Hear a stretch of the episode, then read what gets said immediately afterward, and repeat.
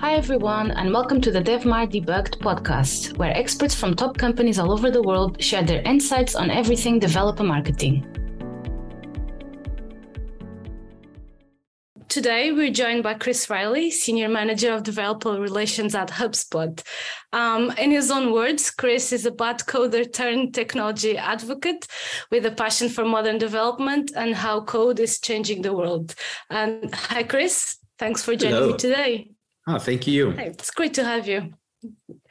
Um, so today we're talking about the idea that when engaging with developers, there isn't a one size fits all approach. But before we get into that, uh, would you like to tell our listeners a little bit more about yourself and what you do?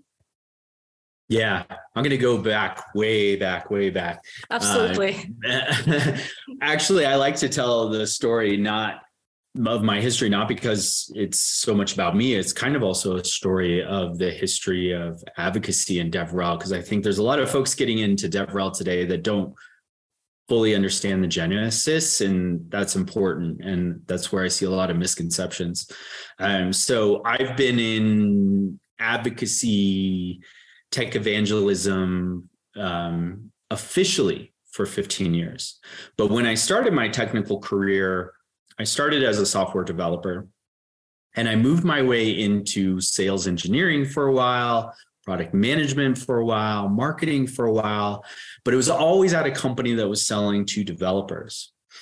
And what organizations realized is that the traditional approaches in each of those categories wasn't going to cut it. And so it, it kind of took what who is called the original tech evangelist, Guy Kawasaki, to publish content around tech evangelism and then from what I can tell, it was a combination of Microsoft and um, and Sequoia, believe it or not, who pushed their portfolio companies to build out this new tech evangelist role. And so it went crazy in the, the startup world. And I was a part of that. I was a part of a Sequoia company. I was brought in as one of the first tech evangelists, one of the early tech evangelists out there in the industry. And that's where I've been ever since. Now the title tech evangelism has has evolved. So I went through several SaaS companies. Uh, well, they're, they're all SaaS companies, several startups, and um, uh, for a stint there, I actually was a co-founder of a developer marketing agency um, a fairly long stint who was exposed to uh, about 150, 120 around there um, DevRel practices. And that's really where I got my playbook. That's really where I understood what works, what doesn't work. Around that same time, this term DevRel came out. And as far as I can tell, DevRel was just building on the idea of tech evangelism taking it one step further into other disciplines, documentation, um, events, community, etc. And DevRel is really a strategy, not a hmm. specific role. And that's where I see the biggest misconception today. So when I left the agency, I created a playbook essentially, um, and I've been running off that playbook for for several years now, and it's it's been tremendously successful. And when I say playbook, it just doesn't mean like a checklist guide. It's a framework. Yeah. Uh, and and I love it. I love being a part of the growth of the industry. I'm authoring a book on it currently. Um, I'm part of, uh, or I'm signed up to be a part of a few of your own courses. So um, it's it's really exciting to to participate in this evolution, and and hopefully, in small part, this this helps people understand where it all came from. Yeah, that's as you said, really way back, isn't it? Uh, it's a completely new, well, kind of a new industry in a way. Still, I feel like it's just still growing. There's not a lot of people have heard about it, or um, but it's good to see, as you say, because obviously there's so many SaaS companies, so many, um, you know, developers, and they are increasingly, you know, gaining more influence. So it's just good to see that we're actually kind of catering um, to this audience. And so you also say that you started out as a coder. So how did you move away from that and just focus on that other side? Yeah, so I wasn't a very good developer. Um, I was I was more of a hacker. Uh, although when wow. I was part of uh, building uh, an OCR engine, it was it was a category of technology that I was extremely passionate about, which was recognition technology, and so um, I I dove into that, and I, I I built some really cool things. Where I struggled was kind of all the logistics around building applications mm. versus the code itself. What was interesting is I really wanted to write blogs. I really wanted to speak. I had this general, uh, this um, kind of aptitude to communicate and engage with developer audiences beyond just like being heads down and writing the code. Hmm. The first iteration of that was sales. Uh, folks noticed that and were like, you know, when we get Chris on the phone, things go really well. So I was put in a sales role and I enjoyed it. I didn't like the structure, the comp structure of sales, but I really enjoyed the engagement with the developers and being able to talk about tech, but not being the responsible one for the tech. Oh, I... so I, I get to communicate it, but not be on the hook to make sure like you get it done and it's bug free. So that was that was really kind of where the jump happened. And again, the role didn't exist at that time. So I poked around because I knew that this was uh, what I was interested in. So I went into product management, had some elements of it, went into product marketing, had some elements of it, and then eventually arrived at, you know, where we are today. Yeah. So very long journey, but fulfilling. And yeah.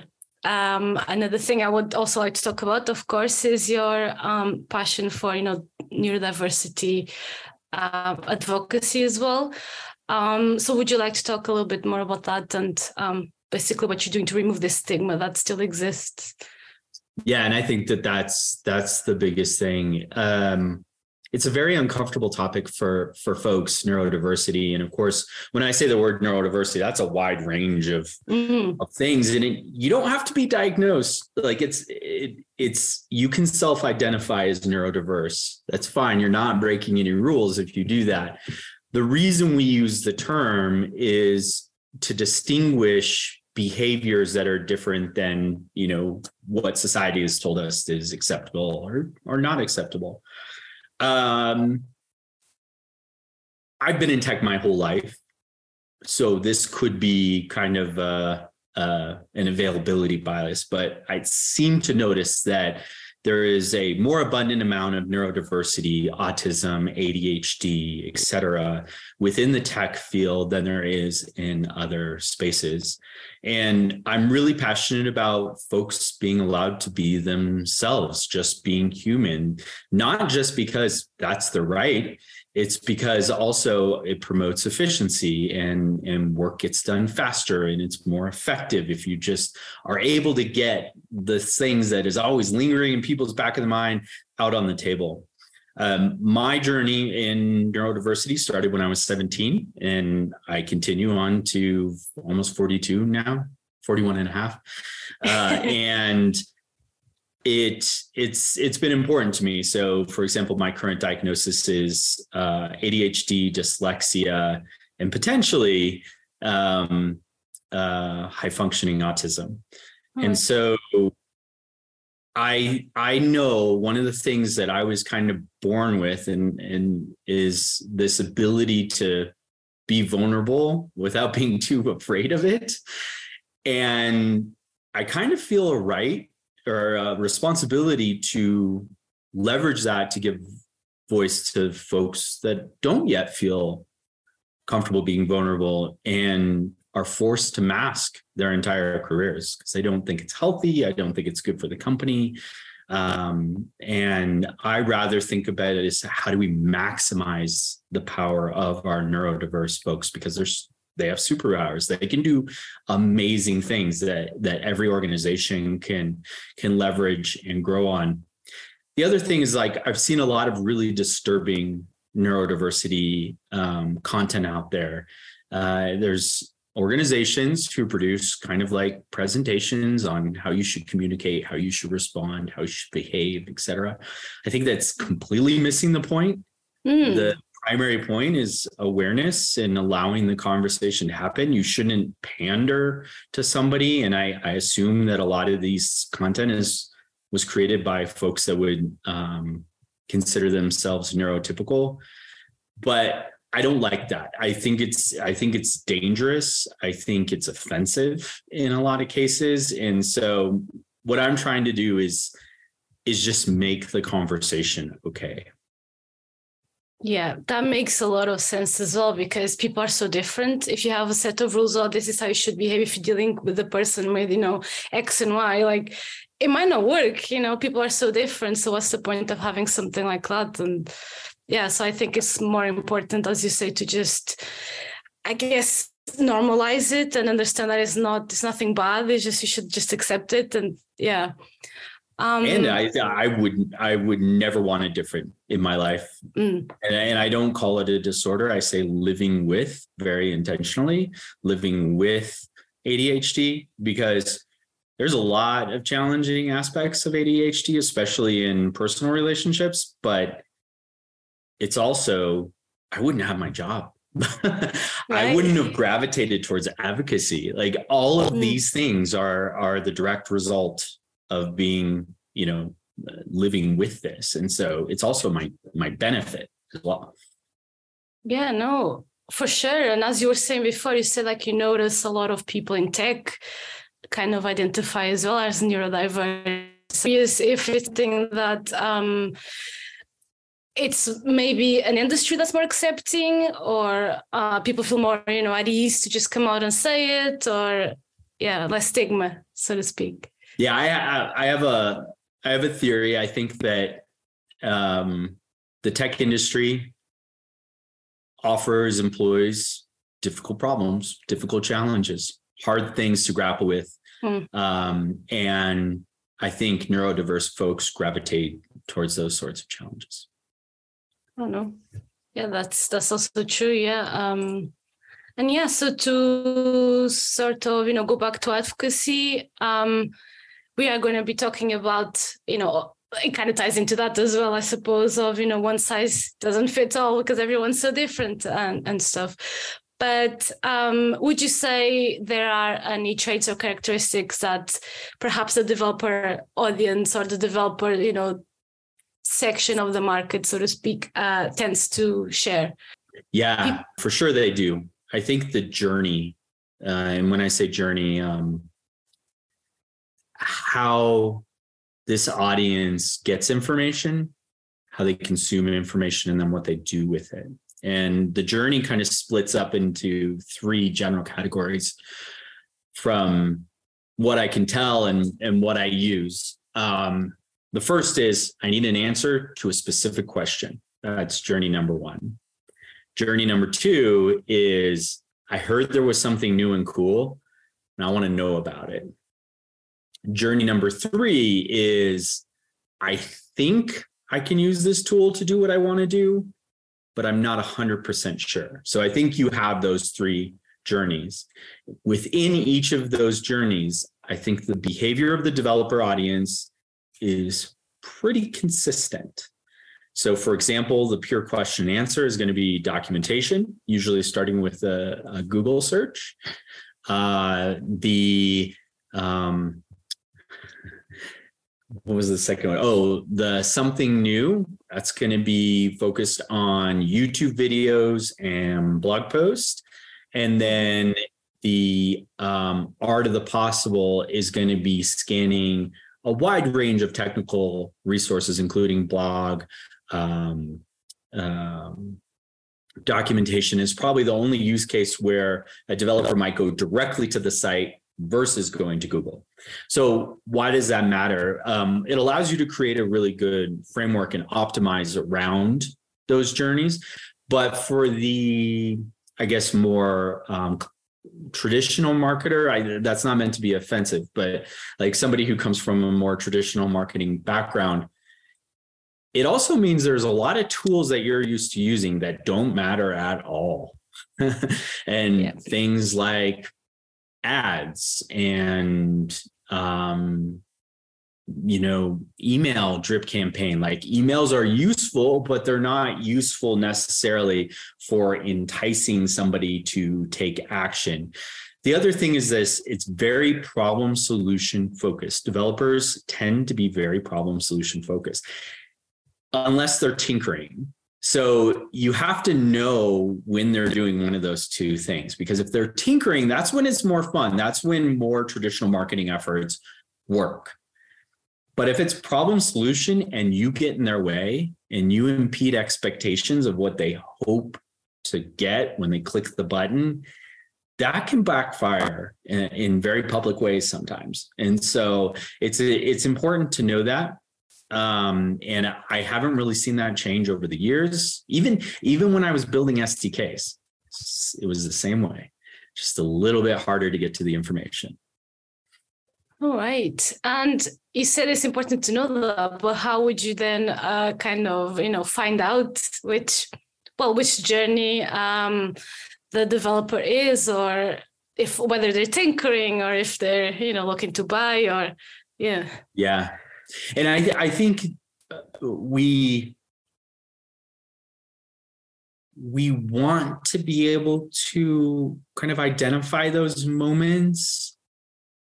Doesn't mean we should or have to. Um, mm. there there is a bit of if you do the right thing here it will work out for you. But that takes a little bit of faith. I understand that if you focus your attention on reducing friction, filling gaps, and making sure that each one of those journeys is seamless as possible, you're doing the right thing. I know it's uncomfortable to say, well, I, you know, we got to go out and find them. And I can tell you where that comes from. And I'll explain it soon. It comes from metrics and it comes from mm. a bad explanation inside of the business how this is supposed to work but you maybe you don't. Uh, if you do the right thing and you have a good product, they will come hmm. and they will demonstrate the behavior that you want them to demonstrate. Choosing which one you want to optimize because you can't choose all at once. That is is kind of a different business decision. But this motivation of like, we got to find them, we got to it may not be the right way. Um, just as we see in product led growth, like it's the same thing when engaging with developer audiences. Like it's a pull versus a push.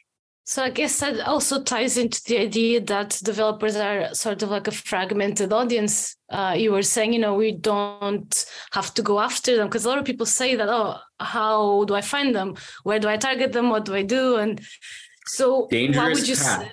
Yes, dangerous path so what would you recommend instead of instead of that? It's funny because i don't think i've worked at in any any company where i didn't have the marketing team go to me and like what are the blog posts they read? You know what gets their attention? Like all this stuff. There's not many places out there. I mean there's like the foundational places. There's stack overflow. There's um Dev.to is like it's a popular blog, but it's not generally tied to the workflow or the life cycle of a developer. You need to be a part mm. of the hmm. workflow and the life cycle. So I'd say two things that that these are harsh, hard truths. First, your product is not the only product that developer is working with.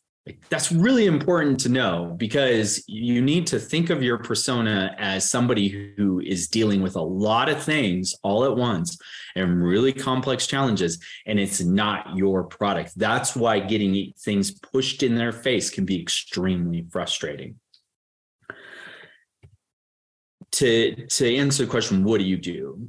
That's a hard one. Um, part of it, I think, comes to your org structure part of it it comes to what type of business are you? Are you tech for tech meaning are you selling technologies to techies?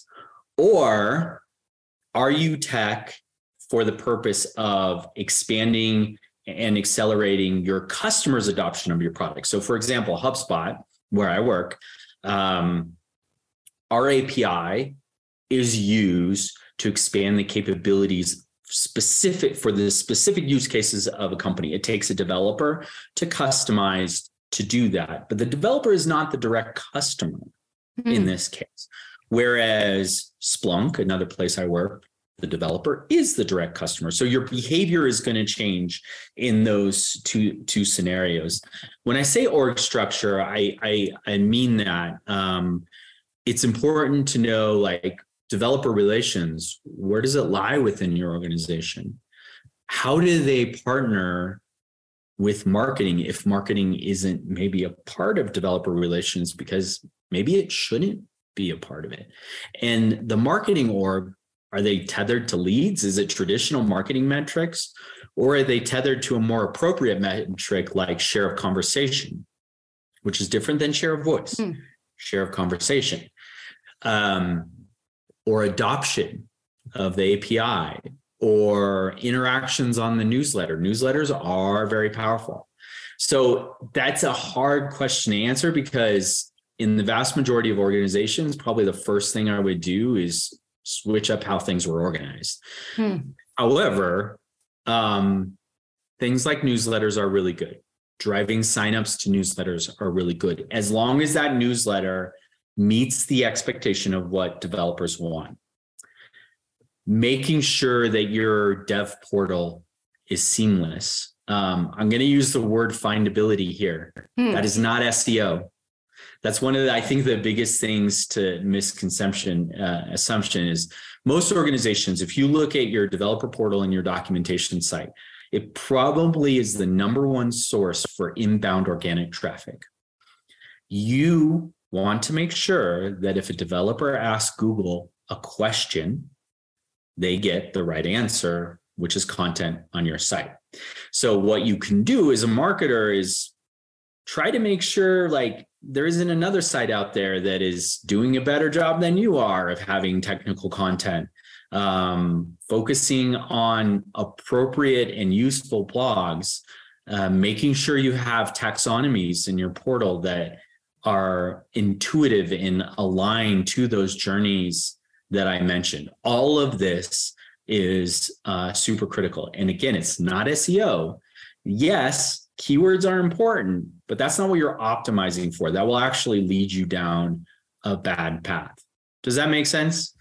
Yeah, I think it does. And again, that's where being more of a DevRel would come into play, isn't it? If you're not focusing so much on the technical side, no SEO and all that, then you kind of need to understand the developer and you are creating products um, in a way that keeps in mind that technical audience. So a bit more oh what are they looking for how can i actually add value and um, you know solve their problems so yeah. i was suppose i suppose that's more of the responsibility of devrel you would say or yeah and and i think the relationship with marketing is super important how how I see developer marketing is is it is more akin to a product marketing role.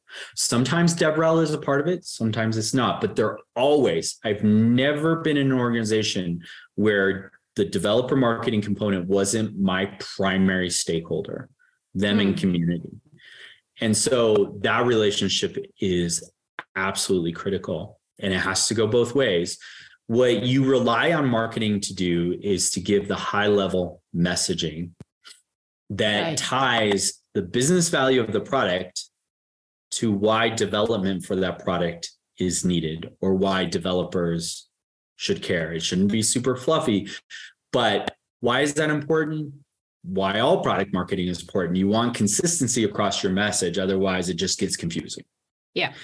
Then you rely on developer marketing to be your conduit for your distribution of content, getting it out there, getting it in front of the right people, um, ensuring consistency, because it, it would be very hard for advocates to worry about the consistency of content as it goes out.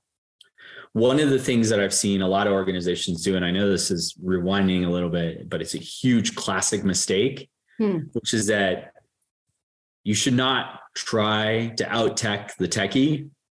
Right. Like they don't need to they don't need to learn from you new technical concepts really. Hmm. And especially if you're a marketer, don't try to out tech a developer. It's it's just not worth your time. You want to make sure that they get to the information you want them to get to hmm. as quickly as possible. You're a steward. Hmm so taking that considering that would you say it's important for a marketer to have that technical knowledge or it that's not perhaps as important as some people may think it is um, i think it's really important and and anytime i've been a part of hiring panels for the marketing side it's it's a chief thing that i've looked for. And i'm on the panel for that very reason to vet the technical technical competencies. Do you need to have had a history as a developer? Like i would require in advocacy? No not necessarily. Um, for sure not but you need to have a strong understanding beyond a using the buzzword perspective of how these technologies come together, why they're used, what they're used for.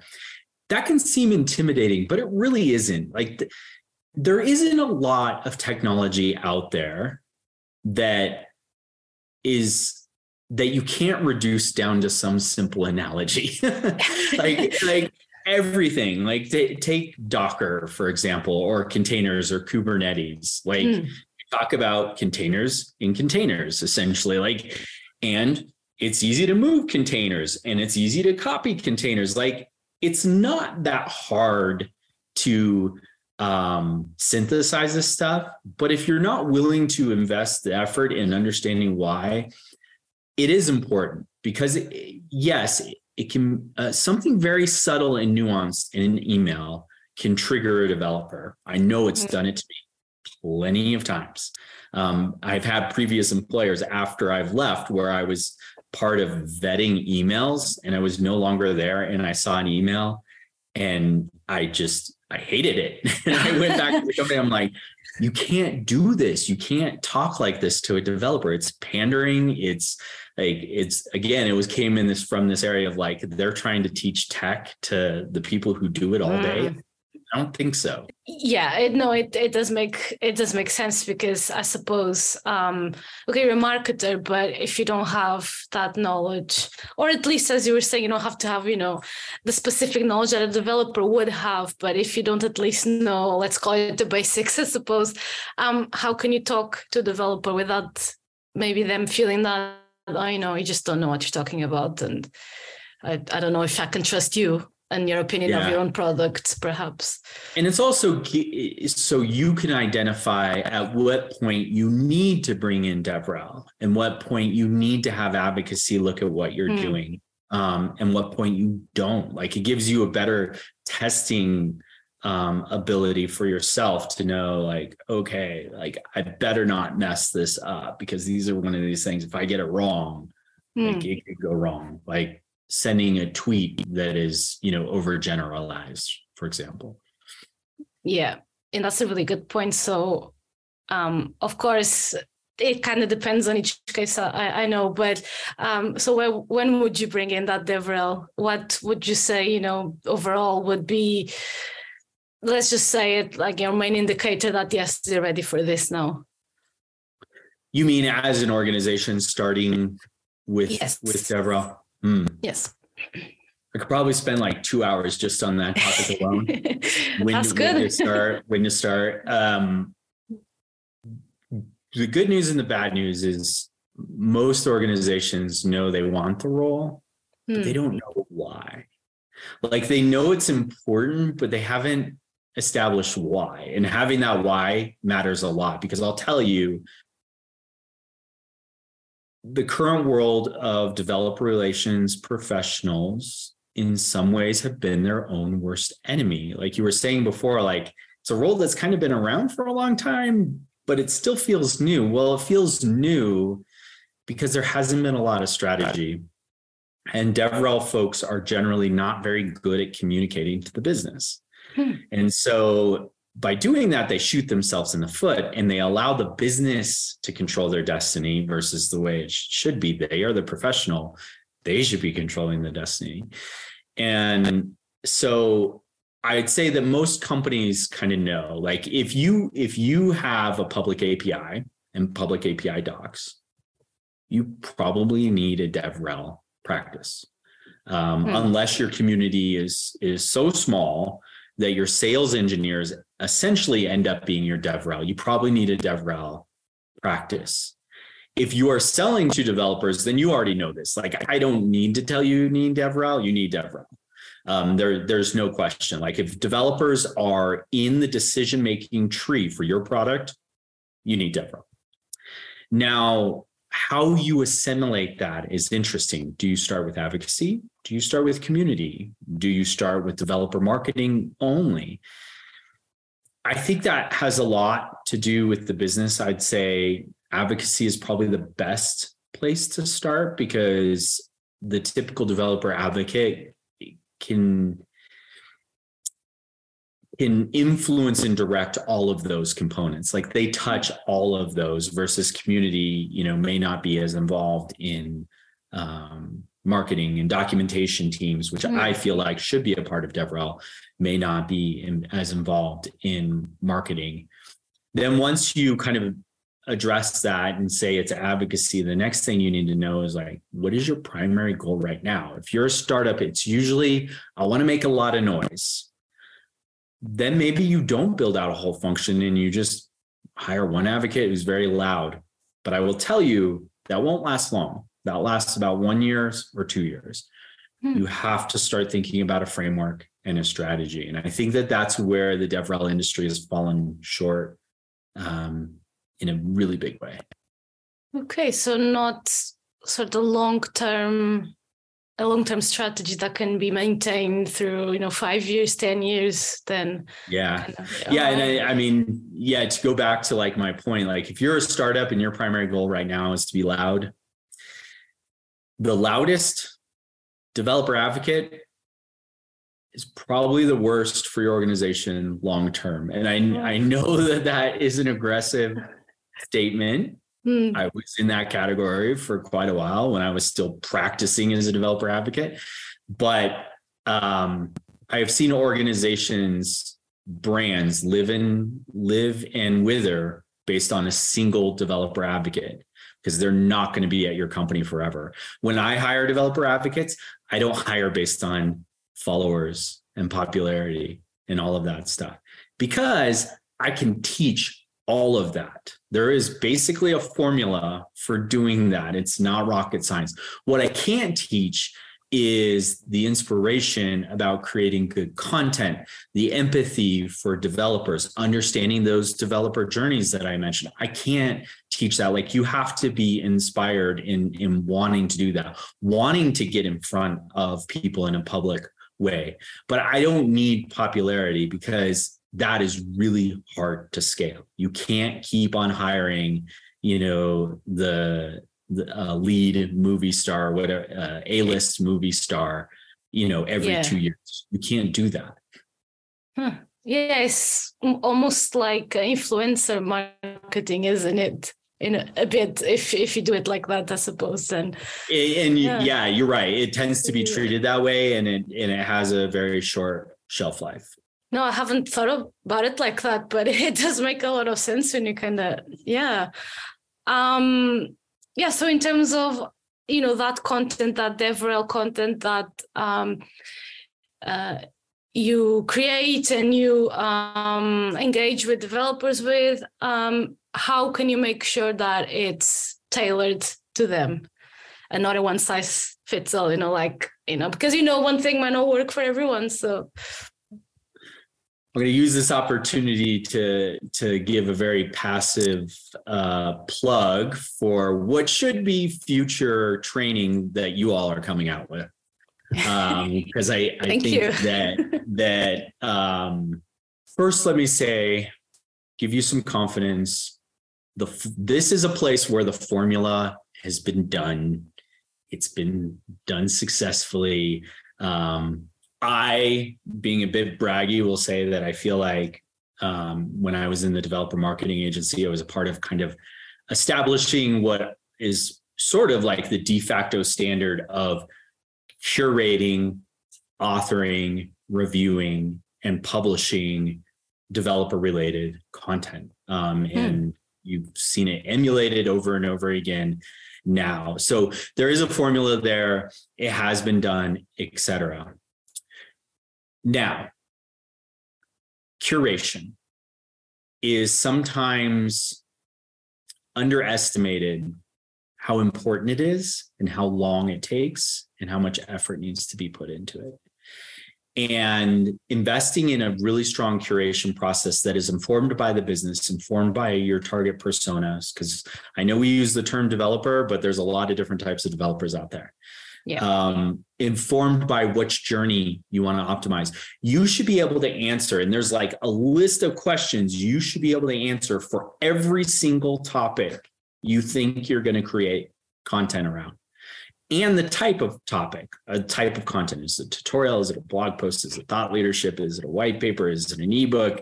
Is it a landing page, a technical article? Like all of these things, there is a list of questions you should be able to answer that tell you whether a topic is appropriate and a type of content is appropriate or not. Um, but and and I can't share that whole list right now because it would take me forever. And again, I think there's training that's going to come out that is going to represent this very well. Yeah. But I would say at a high level, if you're focused on solving problems and answering questions and being a steward, you're doing the right thing. Again, there's like, yeah, but how do I convince them to do this next thing? Well, developers can smell you trying to convince them to do anything from a mile away. Sometimes they're okay with it, sometimes they're not okay with it. And so investing effort in like saying, you know, I want to I want to convince them, that's that's the wrong goal. If you're a steward, you're doing a good job. The way you can walk the fine line is this. In your content, you very clearly make a correlation between whatever that topic is and the product or a trial. Um, sometimes it already is because you're writing content about the product itself. But if you're starting at the first part of the journey, which is, I heard about this thing, it sounds cool, I want to know more, as long as you're transparent and you make a direct connection to the post and it doesn't look like you just put it in there for fun then that's fine. Like that's totally acceptable. Um, so I can't give the whole formula in in in this amount of time for for creating this type of content. Um, I will say that unless it's thought leadership, marketers probably shouldn't be writing this content. They should be facilitating the creation of the content. Uh, it should be right. written by technical audiences. And it's not just because of the topic matter, it's how techies communicate. I don't know what it is, but a techie can spot a techie very easily. Like they know, they know if right. you know your stuff or don't know your stuff. So um, it's important to have proper representation. They want to see their peers show up in the content, whether they're internal in the company or external in the company. They want to see their peers. Yeah, that's something you kind of hear a lot about. That um, they trust the opinions of their peers. You know, people you know who speak their own language and you know know the things they do, and and it's it makes sense if you are buying a product that you would be hearing from another developer. You would trust that a little bit more their opinion than someone who's trying to you know sell you something. Um, yeah, and I, I I've th- I've done this thought exercise. Like it's probably true in every industry, right? Like I can't write a blog post about a new um, type of procedure for a cardiologist. Mm. Like I could probably spend enough time to understand the procedure and write a blog post. That cardiologist is not going to trust me. Whoever's reading, yeah, they'll know. any specialized industry, the domain experts need to be the ones creating the content. Yeah, no, that yeah, that that makes a lot of sense, and um, and how would you um well what do you usually do i suppose you know uh, overall speaking um when you're reaching out to developers you know from a devrel perspective um is there anything that you keep in mind? Um you know is it maybe the language that you use or what is it the most important thing i suppose is what i'm trying to ask that um people engaging with developers should keep in mind? That's a good, that's a really good question. Mm-hmm. Um, and I think something that's a bit also counterintuitive, like you have to come off as human. So, you know, me personally, Um, brands on Twitter, I will not follow unless I'm working for the company or like specifically interested in a product. I'm not going to follow a brand. Um, but if you do have a brand handle on your Twitter, your tweets should be feel like a human, not like a company. Um, the the human element has to come across, and the thing that I think that is most scary for folks in the tech field is that techies can be critical. They can be very curmudgeony. That can be scary. You just have to accept it because you can write the best technically accurate blog post on earth. If it gets a lot of traffic and it goes viral, somebody will complain about it. Yeah. Period like it's almost a measure of success if somebody complains about it because you know that it got enough traffic that somebody complained about it. So you can't worry about that. You just need to make sure that the personality and the character of the company comes through because techies like to engage with people not companies. And i think that's true for everybody but you know it's it's important because those kind of cold messages you put out there will land with a thud or an eye roll or you know it's not going to get the reaction you want. Best case scenario you just wasted your time. Yeah. No that's true. I, I don't think anyone wants to just hear some generic keywords or buzzwords um, that have no substance behind them. So and that's doubly so for developers i suppose. Yeah um, so okay, so we should avoid uh this, you know, let's try this strategy and just apply it to everyone. But um, how can a marketer in this case know what the developer audience wants? How can they go about well finding that out? Would it be understanding the journey they're on, as you were speaking about before? Would that be the most important thing? Mm-hmm. Um, so there are a few elements of marketing that hold very true here. One, again, we use the term developer, but your developer is going to be different in some respect than this global developer idea. So if you're a marketer and you say, How do I find developers? and start looking at broad developer events, it's not going to serve you well. Focus on the developer that is using your product today, the ones that are being successful. There is a risk here that you over optimize for today's audience, sacrificing future's audience, but you need to know that. So you should be persona focused. A persona or a journey, what I call in perspective, is more than just what is their title and what do they do. It is what are their motivators, um, what are they building? Why are they building it? What are they trying how are they trying to advance their career? Where do they fit kind of in the developer world? How engaged are they in your community et cetera?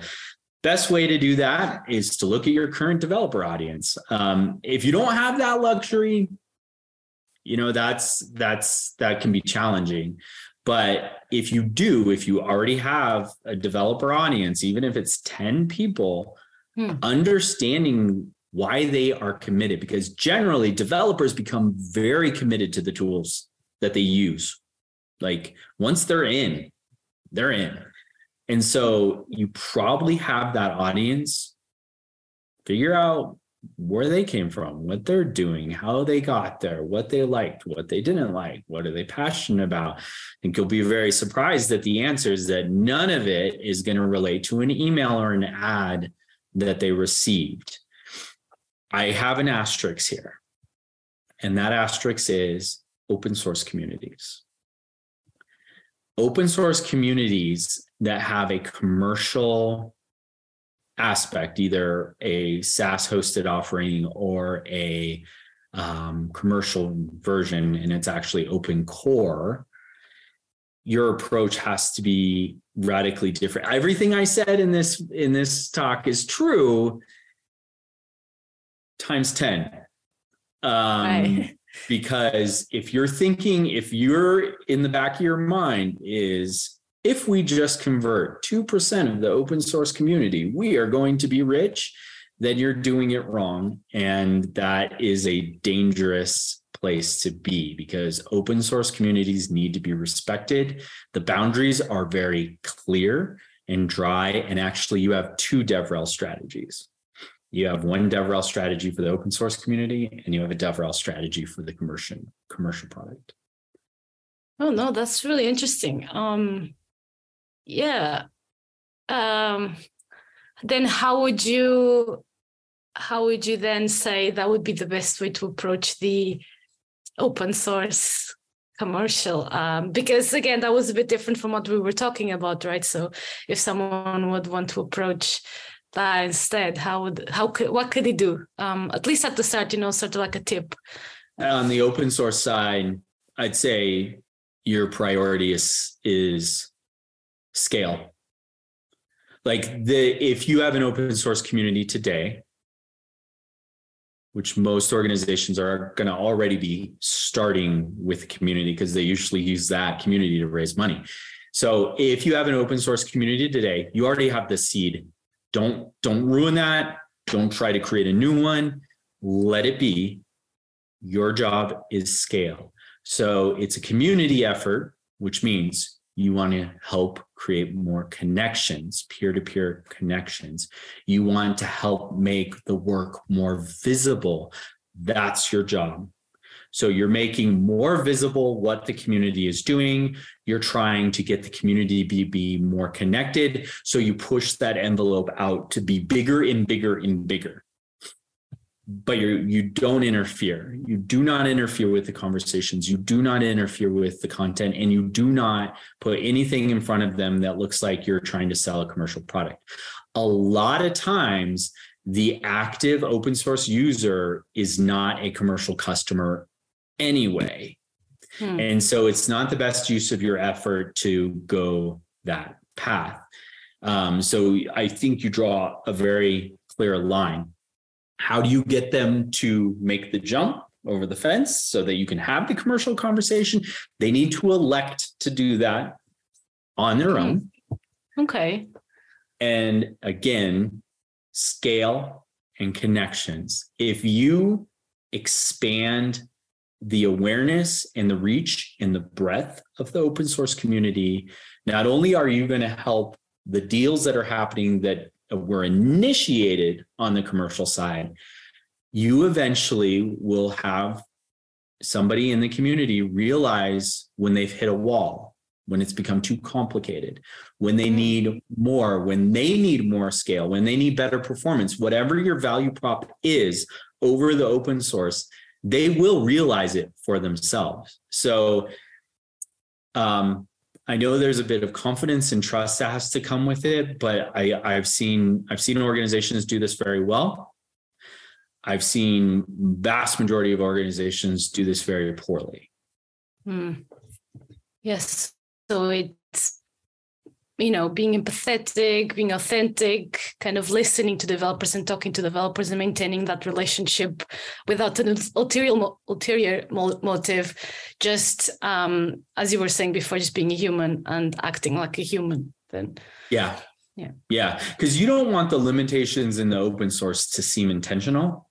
Hmm. but you do want to make them aware of it. Like you want them to know that there there are limitations and there's other solutions. Um, yeah, it's it's tricky, but that's why I love it so much. Like this is not an easy, um, and there's there's a lot of psychological challenges that come with this, which like there is a direct correlation to from there to neurodiversity. But yeah, it's it's fun, but it's hard. Yeah, but that's you know that's part of the challenges. If you enjoy a challenge, then I suppose that's um, it's just something fun to to do every day. Then yeah. yeah yeah. Absolutely.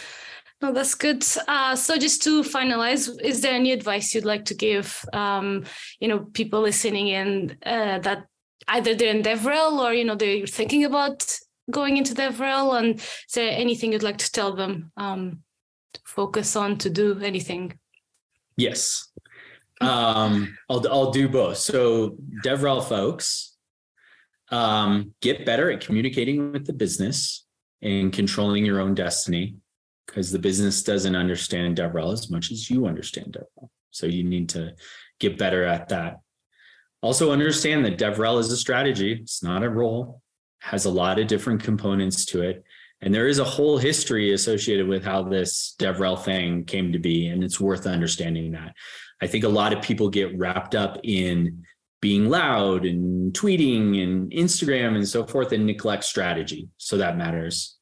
Marketers, um, whether DevRel is a part of your org or not, like leverage them as a resource um, and understand like they're not going to understand you know all the mechanics of marketing but they can benefit from it and you're not going to understand all the de- technical details and you shouldn't pretend that you do. Um, try to get a deep technical understanding of of your your product and the developer persona. And then i'll just repeat the advice that i said before. Don't try to out tech the techie. Um, it usually doesn't. Again we're at best case scenario they just don't listen but they will continue not to listen into the future as well. So it's important not to go down that rabbit hole. Thank you for having me. These are these are my favorite conversations Oh no! Thank you for um, you know talking to me, and I I really love talking about this as well, and kind of you know learning more, and hopefully our listeners can you know get all the great insights as yeah, well. Yeah, and I and, think yeah, it's stuff like this like i was going to say like having the conversation and i i open myself up for these conversations like it, this as much as a job as it is a hobby for me because it is so new and it is so challenging so i love having the conversations and i mentor a lot of folks trying to get into devrel so if if folks want to have the conversation i'm open to it no, that's amazing. Thank you. And thank you as well, I want to say, um, for your talk about neuro, neurodiversity, because I know um, that can be so, so difficult to talk about, but I do, I do appreciate that as well. So, yeah. Yeah. Absolutely. And yeah, thank you again. Thanks. Thank you for tuning in to this episode of DevMar Debugged. If you want to hear more from professionals in the developer marketing world, subscribe to our podcast for more expert talks. See you on the next one.